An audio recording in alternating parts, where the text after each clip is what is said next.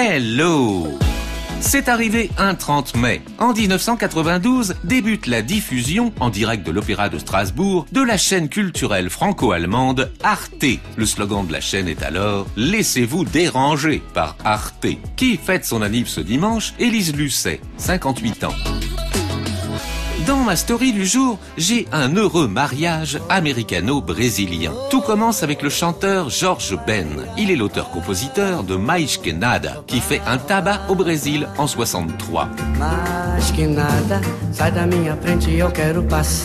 Que signifie l'expression Mais Que Nada chez les Carioca Selon les sources, c'est mieux que rien, plus que tout, et ta sœur, on ne sait pas bien en fait. Ce qui est sûr, c'est que la chanson est une invitation à danser la samba. En 66, Sergio Mendes, pianiste et chef d'orchestre brésilien installé à Los Angeles, la reprend. Mais Que Nada, chanté cette fois par une femme, fait danser l'Amérique et le monde entier. 2006, pour fêter les 40 ans de ce succès, Sergio l'enregistre version hip-hop dans son album Timeless avec les Black Eyed Peas.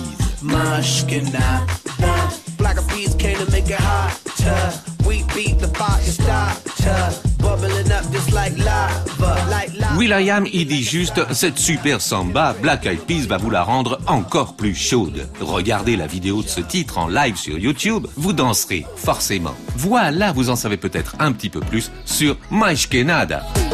Merci qui